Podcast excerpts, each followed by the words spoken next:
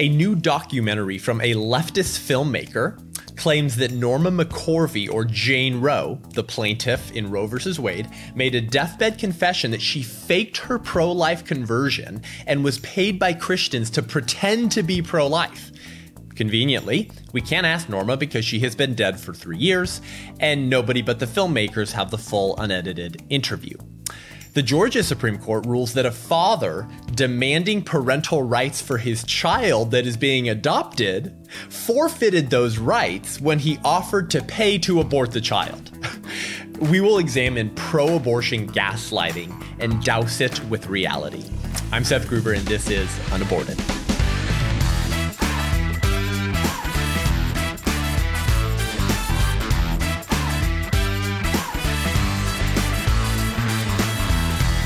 Welcome to Unaborted with Seth Gruber. Thank you for tuning in today. Uh, we've been having more listeners, more young people tuning in, a lot more reviews of people saying that they're really appreciating the show and it's helping them to defend life. So we appreciate that, especially because we do occasionally get some leftist pro abortion trolls who leave nasty reviews and one stars to try to drive down the ratings. So thank you so much. If you haven't done that yet and you're enjoying Unaborted, head on over to iTunes, give us a rating and review, give us those five stars, let us know what you think. Believe it or not, it actually does help us move up the charts. And then we um, are able to to reach more people, and uh, more people are able to be exposed to the show. So, a recent alleged bombshell piece of news has hit the pro life movement, and the pro abortion serviles are very excited about it because it enables them to adjust their narrative to pander to more people whom they want to indoctrinate with pro abortion ideas. And that alleged bombshell report is that a is is comes from a new documentary from FX, which comes out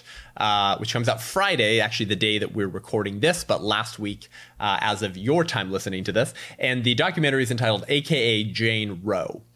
And this documentary alleges to report that Norma McCorvey, who is the woman's real name, who was Jane Roe in the Roe versus Wade decision, was paid to be pro life. This is the alleged deathbed bombshell confession that she makes in the documentary that she was never really pro life, that she was paid to say pro life things. She was coached on a pro life script, and that she's actually still pro choice. Now, there's a few things that you need to know about this documentary before we get into the details. Firstly, the filmmaker's name is Nick Sweeney. Nick Sweeney is a gay pro abortion advocate who has done some extremely strange, perverted, and weird films. okay, so there's already some reasons to maybe suspect the motivations of the team that made this film.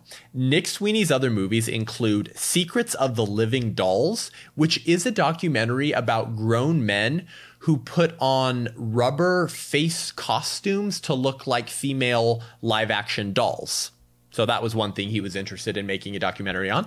His other documentaries inc- include My Transgender Kid and Transgender Kids Camp. So if you're nine, if you're six, whatever, if you're a boy and you think you're a girl, you're a girl, you think you're a boy, you're pre prepubescent, come on to camp. You will encourage you in your self delusion and your gender dysphoria, which I, am not discounting the reality of that. It's a very real thing. It's very horrible. But they're going to encourage kids in that delusion and bring them together at camp. He makes a documentary about these things. So this is the filmmaker of the AKA Jane Roe new FX documentary releasing Friday, May 22nd. A few more points to be aware of because this is erupting a massive debate in the pro life movement right now because one of the one of the claims to fame of the primary claim to fame of Norma McCorvey and a real win for the pro life movement was converting her to the pro life position, the very woman who was used as the plaintiff in Roe v. Wade in 1973 to legalize abortion, later became pro life and said that she would spend the rest of her life undoing the decision that bears her name. But now, apparently, allegedly, that was all a sham. So, first of all, I'm not going to I'm not going to trust the journalistic integrity of a filmmaker who believes that boys can be girls and girls can be boys, that children should be encouraged in their gender dysphoria and that babies aren't persons if your moral compass is so skewed that you can't arrive at reality on those various issues, why should I respect or expect any type of integrity in your journalistic pursuit of truth to tell a story, to make a documentary on a woman who is very strategically aligned to fit the type of narrative that you want to build. Because if you can say that, oh, the very person who legalized, who was the plaintiff to legalize abortion, later became pro life, she actually never was. She was always pro choice. That's a great selling point for your narrative. Furthermore, Nick Sweeney's interview with Norma began in May 2016 and ended with her death in February 2017. So, for less than a year, Nick Sweeney was meeting with Norma McCorvey, having interviews, and this was all within the last several months of her life. So Sweeney has been sitting on and editing this content for this documentary for over three years, and it's highly unlikely that the full, raw, unedited footage of those interviews will be released.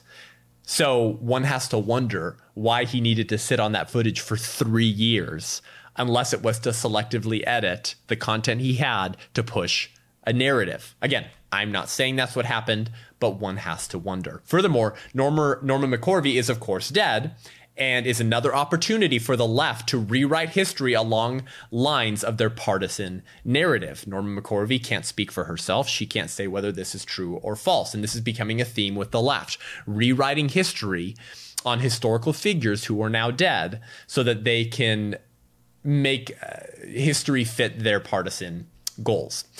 Furthermore, friends of Norma's have confirmed that she did have mental health issues. And being in the last several months of her life, it's not unreasonable to suppose that maybe some of the things she was saying in this interview were not coming from an entirely sound mind. So, Jason Jones, who's a pro life advocate, activist, and filmmaker, said in a public statement on YouTube, Norma did struggle with mental illness, especially towards the end of her life. Norma and I had conversations, and I know that some of her struggles went to deep and dark places. And Jason Jones says that her and him and Norma had been friends for years. Rebecca Kiesling, who's a pro-life speaker and was conceived in rape, and so she uh, she speaks up for the children who are killed uh, because they're conceived in rape. Also knew Norma McCorvey and spoke at a handful of pro-life events with her. She put this post up on Facebook Facebook and she said Norma had serious mental health issues and lots of people in the pro life movement knew it. So the people who were in the movement with her, who were at events with her, some of them who mentored her, are saying a lot of people knew she did have mental health issues. And these interviews for this documentary, which allegedly claim that she was never pro life and she was paid to pretend to be pro life, um, all happened in the last several months of her life. So one has to wonder whether she was entirely of a sound mind. Uh, we're going to get to a New York Times article next, uh, of course, a garbage piece from a garbage publication uh, saying that Jane's Roe pro life conversion was a total con. But first, we're offering a new feature here at Unaborted. Uh, starting soon, we'll be taking some time at the end of each show to look at your questions, answer any questions you have about the culture, about the abortion debate, about faith um, and about politics. And uh, we'll answer those for you and just continue to equip you to defend life. So if you're interested in sending me any questions or having me answer them on the show, uh, simply email those to unaborted uh, at gmail.com, unaborted at, uh, or unaborted at sethgruber.com. I'm sorry, unaborted at sethgruber.com. So, a New York Times article by Michelle Goldberg um, on May 22nd entitled Jane Roe's pro life conversion was a con. She says Jane Roe rejecting Roe versus Wade was something abortion opponents could throw in the faces of pro choice activists. So, it is a bombshell that McCorvey has revealed in the posthumous new documentary, aka Jane Roe, that it was, at least in some sense, an act. I am a good actress, she said in the film. The movie, which debuts on Friday on FX, also makes clear that anti abortion leaders understood this. So Goldberg says they've been perpetrating a scam on us all for 25 years. So the claim here is that anti-abortion leaders, for otherwise known as pro-life advocates, knew that they were paying Norma to pretend to be pro-life and that this was widely known amongst pro-life leaders. Except Goldberg, who has seen the film and admits as much in her article, only cites one anti abortion leader to validate this claim that pro lifers were specifically paying Norma to act like a pro lifer. And that formerly anti-abortion or pro-life advocate is named Reverend Rob Schenck, who says in the documentary, quote, I knew what we were doing, and there were times I was sure she knew, and I wondered, is she playing us? What I didn't have the guts to say was because I know damn well we're playing her. So that's what Reverend Rob Schenck, who helped convert um, Norma McCorvey initially and was involved in her early pro life activism says. Except, guess what? Rob Schenck, within the last uh, decade or so, last several years, decided he actually isn't pro life and became adamantly pro choice. And I actually got into a bit of a Facebook debate with some of the people on his Facebook page the other day and have read at length about his, I guess, deconversion back to the pro abortion position. And basically, he just says that I came to realize that I would never be in that position, right? Just BS talking line. I'm not a woman. I'll never get pregnant. And I think overturning Roe versus Wade and criminalizing abortion would do more damage than help because women have learned to become so dependent on the option of abortion uh, that enables them to be irresponsible, uh, sexually irresponsible, and avoid the responsibilities that come along with reproducing reproducing new human beings. So Reverend Rob Schenck is now a pro-abortion dude, and thinks that we need to continue killing babies in the womb and keeping it legal. So excuse me for not taking his words entirely seriously, but that's the only anti former anti-abortion leader that Michelle Goldberg in this New York Times pieces refers to when she says that anti-abortion leaders knew and understood this that they were paying her and it's all a scam and they've been playing a scam on all of us. Okay, again, just information to know about whether the claims being made in this film are entirely accurate. The New York Times piece continues and says In the documentary's final 20 minutes, McCorvey, who died of heart failure in 2017, gives what she calls her quote, deathbed confession. She and the pro life movement, she said, were using each other. Quote, I took their money and they put me out in front of the cameras and told me what to say, and that's what I'd say. Now, again, nothing in that confession necessarily insinuates that anything's wrong with that. I'm in the pro life movement. I get paid to do this full time because guess what? If I do it full time, I'm more effective than if I do it part time or on a volunteer basis because I can devote all of my time and resources to changing minds, changing hearts, and saving lives. Same was true with Norma McCorvey. She was speaking all over the country. She was participating in pro life activism. And so, yes, of course, she was also going to get paid for that. She still had to support herself. it doesn't necessarily make it wrong that she was paid. And again, she's saying this in the last few months of her life. We don't know how sound of a mind that she was in, but that's the claim that it was just an exchange of cash for acting, for acting the part of a pro life person, even if she wasn't. The documentary claims that McCorvey was paid half a million dollars over the course of 25 years, $500,000. So that's, but that's only $20,000 a year. so it's not a very great deal if she was looking to get rich. that's a humble amount, even then, to be involved in large scale pro life work. Jason Jones, again, the pro life filmmaker and friend of Norma McCorvey, also said in his YouTube statement when she was advocating for abortion for the first half of her public life, she made more money than when she was advocating for life. So if you're picking a side and you want to make money, go work for Planned Parenthood because Norma McCorvey, after the Roe versus Wade decision, worked in the abortion industry at a clinic for a while before she was before she converted to the pro-life movement and to Catholicism. So if she was purely looking to make money and using pro-lifers as a way to make money, it wasn't a very good decision. And why did she continue to do that for so long? So that's the question. If Norma's conversion was all a con and she was incentivized by the money from pro lifers, then why did she keep up this alleged lie for so many decades? Surely she would have realized that she could have made a hell of a lot more than $20,000 a year as the public face for the abortion industry. If she returned to advocating for the pro choice position, it probably would have been fairly easy for her to get a pretty good job at an abortion rights organization or even at Planned Parenthood saying, I'm the woman who helped rein in reproductive freedom and healthcare and a woman's right to choose, and I stand behind that case. That would have been a compelling message and a compelling person for the abortion industry and rights movement to use to continue to build their narrative and messaging. But she never did that. So if it was all about money, why did she continue to stay in the pro life movement? All of these are interesting questions to ask about the validity of this documentary. Furthermore, pro life leaders and longtime friends of Norma's have responded to the claims in this documentary that it was all a con, saying that her conversion was indeed real. And the primary person who has advocated for the authenticity of Norma McCorvey, McCorvey's conversion to the pro life position is Father Frank Pavone who is the director of Priests for Life, one of the larger pro life organizations, one of the older ones um, and of course a Catholic organization. So Father Frank Pavone tweeted out the other day, quote, so abortion supporters are claiming Norma McCorvey, the Jane Roe of Roe versus Wade, wasn't sincere in her conversion. She was. I was her spiritual guide for 22 years, received her into the Catholic Church, kept regular contact, spoke to her the day she died, and conducted her funeral. In another tweet, he said, after Norma McCorvey died, I assist the family with this public statement, and then he he links to that statement, which reaffirms her unwavering opposition to Roe versus Wade. Did any of them say anything about a deathbed retraction, meaning her family? Gee, I wonder why. so Frank Pavone has been very involved in Norma McCorvey's life for years. Visited her in, in her home, was in many in many ways her spiritual mentor and conducted her funeral and saying that this is clearly a con by the pro-abortion movement to rewrite history along partisan and narrative lines.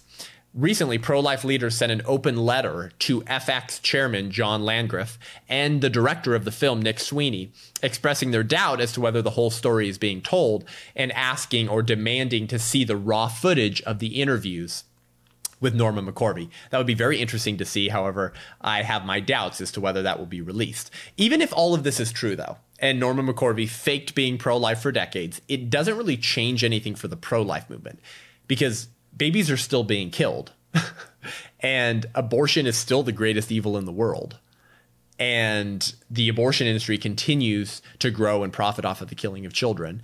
And pro life people will continue to be committed to protecting children in the womb but it could be a strategic attack against the pro life movement to discredit the pro life movement further in the public square. And maybe in so doing garner up support among more Americans for the pro choice position. But here's what I suspect this is really about I suspect that this is really about a massive gaslighting campaign by the radical left to rewrite the history of a woman whose very existence draws into question their ideology. Here's what I mean by that. Because if more young people learn Norma McCorvey's, McCorvey's story, right, that if the woman whose lawsuit brought us legalized abortion and worked in the abortion industry lives with daily regret and became pro life and spent the rest of her life trying to undo the decision that bears her name, perhaps young people will question the claims of the pro choice position. If the very woman who reined in abortion on demand and was so passionate about a woman's right to choose and worked in the abortion industry said, I regret all of it. And I will spend the rest of my breathing moments trying to undo that decision.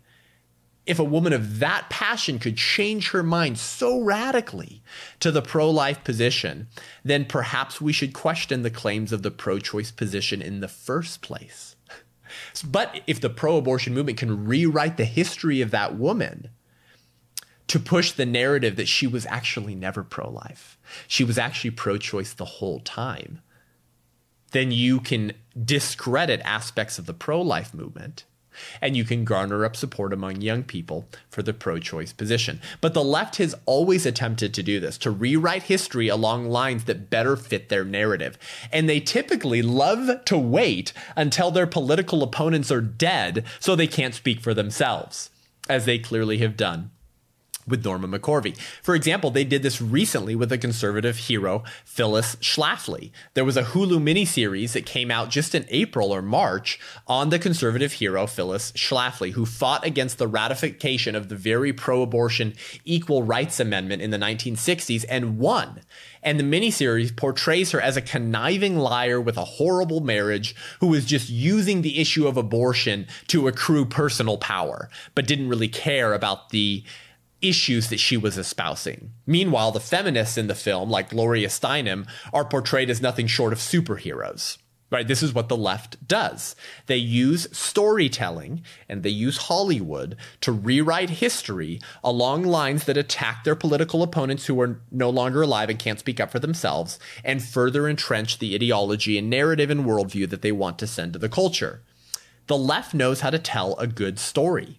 And conveniently for them, they have the media and Hollywood on their side. And because Hollywood won't even take a film that positively portrays a conservative hero, the left has no meaningful competition. So they can manipulate facts and build entire fantasies around the narrative that they want and that fits their political goals. Because no one can challenge Hollywood in terms of the impact and reach that they have to reach young people, and the exceptions are few and far between. Because for the normal working American focused on providing for their family and enjoying life's small pleasures, a focused political and historical research into the life of Phyllis Schlafly or Norma McCorvey will not be high on their to do list. Few Americans have the drive or the time to uh, check the veracity of claims being made by Hollywood when they rewrite history of political figures. So they come home from work, they grab a beer, they sit down, and they see that this evening uh, Fox is airing a documentary on the life of the woman behind Roe versus Wade. That's interesting, right? Let's check it out. They're moderately pro choice. They don't love the idea of abortion, but they don't want to impose their beliefs on scared pregnant women who feel that they need abortion. So they watch it. And they learn that the pro life movement is full of liars who pay poor pro choice women to pretend to be pro life to push a pro life narrative. Furthermore, Norma McCorvey was actually pro choice all along and just pretended to be pro life because she needed the money. That's what they learn when they sit down and they watch a documentary from Fox about a figure that they have no reason to question the veracity of their story. Oh, and also decades of high school and college students who write a paper on abortion will utilize the documentary as a source, which will further demonize pro-lifers in the minds of the next generation and further enshrine the validity of a pro-choice position. This type of narrative manipulation is actual brainwashing. This is fake news, right? This is pro abortion gaslighting.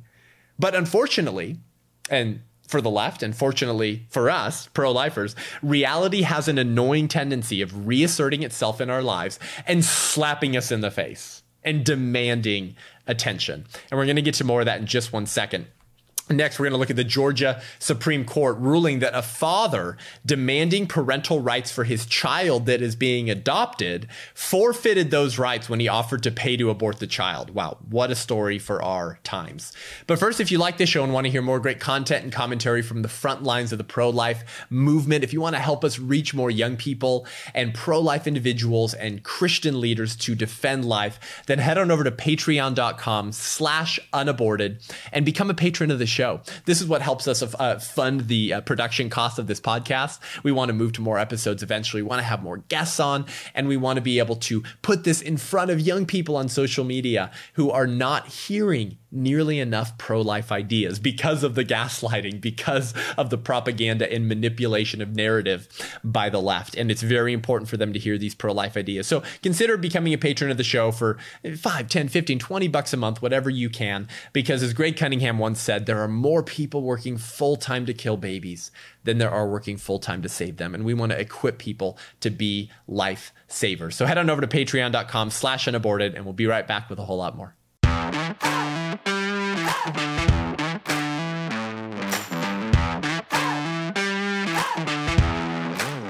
Welcome back to Unaborted with Seth Gruber. So, moving on to a very interesting story that is going to function as a little bit of a, a little bit of dousing onto the gaslighting of the left, a little bit of a slipping of the narrative that reveals that self evident truth that uh, Americans interested in truth will recognize. So, apparently, a Georgia father is being denied parental rights for his toddler who is in the process of being adopted because he offered to pay to abort his child when his girlfriend or fling at the time was still pregnant. So interesting story. According to the Atlanta Journal Constitution on May 19th by Maya Prabhu, she says a family can proceed with the adoption of a three year old boy after the German Supreme Court sorry, Georgia's Supreme Court ruled that the biological father forfeited his rights when he, among other things, offered to pay to abort the child.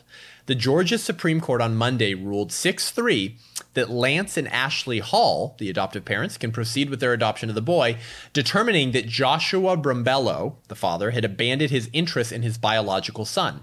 We are very pleased with the ruling, and I believe it provides clarity in contested adoption cases like this one, said Justin Young Hester, the attorney for the Halls and Jeannie Mathenia, the biological mother. The court found that Brumbelow had not taken steps to prove he was invested in his child until six weeks after he was born. Yeah, you think? He did not support the mother financially or emotionally. He denied that he was the father. He attended only one doctor's appointment. And that was to determine the pregnancy timeline to determine if he was the father, Hester said. He made no offers at any time other than the offer to pay for an abortion.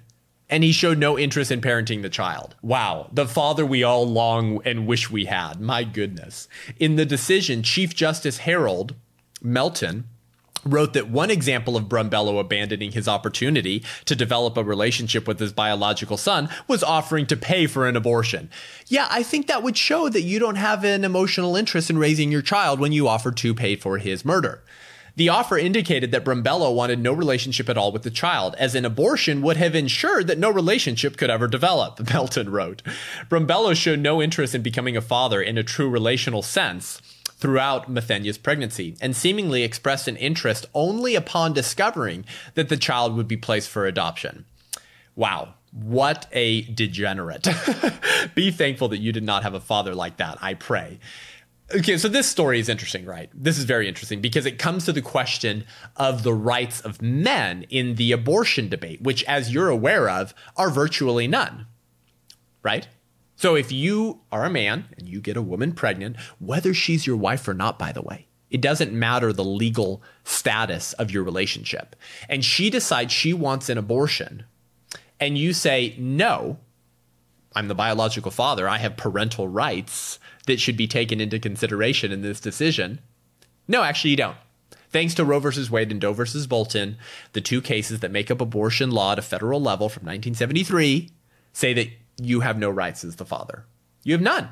If you show up at the abortion clinic and try to physically prevent her from entering because she has an appointment to kill your child, you could be arrested. Men have no rights to protect their unborn children. But why deny parental rights in this case? When this father, Josh, offered to pay for the abortion, it wasn't a baby, right? That's what I've been told. It was just tissue mass it was pregnancy tissue. It was a potential person. It was a blob of tissue. Why judge parents for how they treat tissue masses? Oh, wait, unless it's not a tissue mass. you see, the narrative starts to fall apart. The veil slips and reality starts to invade our lives.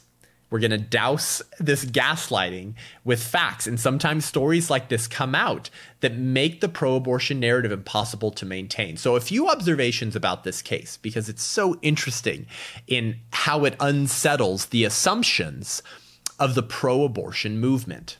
So, fathers don't have legal rights to keep their unborn children alive, right? But they can pay to kill their unborn child. Oh, but also, if you do offer to pay to kill your unborn child, then you shouldn't have rights to parent that child if they're born. Wait, what? So, which is it? Which is it? Do our choices regarding the life of our unborn children matter? His choice to offer to pay for the abortion or not? Or are they merely trivial and without consequence? You can't have it both ways. Either he has no rights and therefore his voice doesn't matter, period. It doesn't matter that he offered to pay for the abortion. None of that matters because it's not a person in the womb with rights. Or it is a person, and therefore his moral choices should be taken into consideration to the question whether he should have parental rights over the child. Which is it? Here is what this case reveals it reveals the self evident nature of the pro life position that fatherhood and motherhood begins at conception and how do we know that? How do we know that's a self evident truth? Because society will judge you based on how you conduct yourself and the way in which you behave as a parent, even to your unborn offspring. Here are some examples of that, by the way, that aren't just regulated to the abortion discussion. How does society look upon pregnant women who smoke? Not very good. Even pro choice people you see a seven month pregnant woman, pregnant woman going outside for work, smoking five cigarettes, smoking a pack a day. Even pro choice individuals in society look down on that, don't we? How about pregnant women who go and get raging drunk? Yeah, nobody likes that either, huh? Doesn't that cross partisan lines? How about the man who slips his pregnant wife an abortion pill? You hear these stories happen sometimes across the US and the UK. I've read these stories. Either a boyfriend or a pregnant or a, a, uh, husband slips his girlfriend or wife an abortion pill in her drink because he doesn't want to have another baby when she's pregnant, intentionally killing the child without consulting the wife. Anyone like that? Oh, wait. Oh, so you judge the actions of those mothers and fathers even if those parental decisions are only affecting blobs of tissue. exactly. Of course you do. Because the self evident nature is that those are children, they are human beings, and our parental choices matter, even if they're affecting the unborn child. What about a man who refuses to financially support his wife because he doesn't want another child? He just stops providing for her financially because he doesn't want another kid yeah, we would look down on that as well. And then, of course, in this case, a man who offers to pay to abort his child. Society considers these people degenerates. Now, when it comes to abortion, they might not, right? They might say, well, you know, whatever, it's, it's just a blob of tissue. But only if the mother makes that decision. If the mother makes that decision, then it's fine. She can go get an abortion. But not if she smokes and drinks and harms the child, then that's wrong. But if she pays the abortionist to kill the child, that's fine, because that's choice in reproductive health care. But if the man tries to pay to abort the child, oh, that's wrong. We don't really like how that feels in our conscience and in our soul because it's just a woman's issue. Do you see the contradictions of the pro abortion ideology? Why does society consider these types of parents moral degenerates who make these decisions that in turn harm the life of their unborn children? Most people would probably agree that this child should go to the adoptive parents in this case, who have been raising him for the last three years, by the way, and that a father who denies he's the father and never provides financial support beyond the cost for the murder of his child should not be involved. Should not be involved in parenting that child or having legal responsibility or protection for that child. Why? But why not? Why do most people think that the child should go to the adoptive parents and not the father?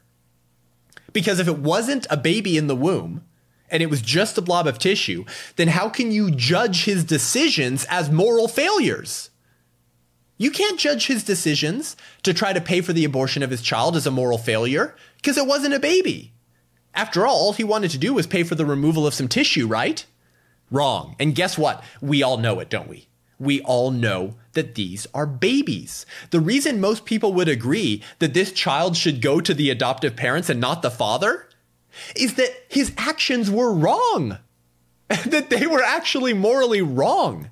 He did something bad. But the only way it makes sense to call his actions wrong is if there was an actual child, a human being whose existence somehow mattered and demanded your care demanded you to make the right choice as the father. That's the only way it makes sense to call his choices wrong is if there is a child, another human being involved whose existence somehow matters. If offering to pay to abort your child is wrong enough that a court could rule to take away your parental rights, then how is actually going through with the abortion just reproductive health care? if it is if it is a sufficient moral wrong to offer to pay to kill your unborn child, such that a court says no more parental rights for you, how is it just reproductive health care to actually go through paying for the abortion that kills your child? What? Surely, if offering to pay someone to kill your child is wrong, then actually paying someone to kill your child is more wrong because you actually went through the process of the thing that you were offering to do and when you offered to do it, you were critiqued by a court and had your parental rights stripped from you. While the left tries to gaslight us and the next generation into questioning self evident truths, such as that human life begins at conception and killing innocent human beings in the womb is wrong, sometimes a case like this comes up and pokes gaping holes into the ideology of choice and reproductive health care. Sometimes the veil slips and we glimpse a reality that should be self evident to all Americans that all humans are persons that we all have a right to life, liberty, and the pursuit of happiness. And that these natural rights began when we began. And the overwhelming scientific evidence is that we began at the moment of conception. And so, for human equality to be maintained, human rights have to be granted from the moment we're human. These cases come up sometimes, and they expose the dangerous ideas and the dangerous assumptions of the pro abortion movement. So, the pro abortion movement has to work overtime to keep the narrative together. They're like a juggler who's dropping all of his balls and just sc- scrambling to keep them together, to hold them up. And it's everything is falling apart. And you look like an idiot to anyone with a functioning prefrontal cortex because we see you and the narrative you've built for the sham that it is based on bad ideas and assumptions about human beings and a narrative that is being built so that you can keep a job, so that you can maintain the illusion that we're not killing babies, we're just removing a blob of tissue. Because if we all knew the truth, then you would have been defunded decades ago and abortion would have been made illegal. So you have to keep your narrative together in order to maintain your career and your movement, which profits off of the slaughter of unborn children. And yet, cases like this poke a gaping hole into the ideology of abortion and douse their gaslighting with reality by exposing their bad ideas for what they are bad ideas that endanger human equality and the lives of innocent human beings in the womb. We can't let the left get away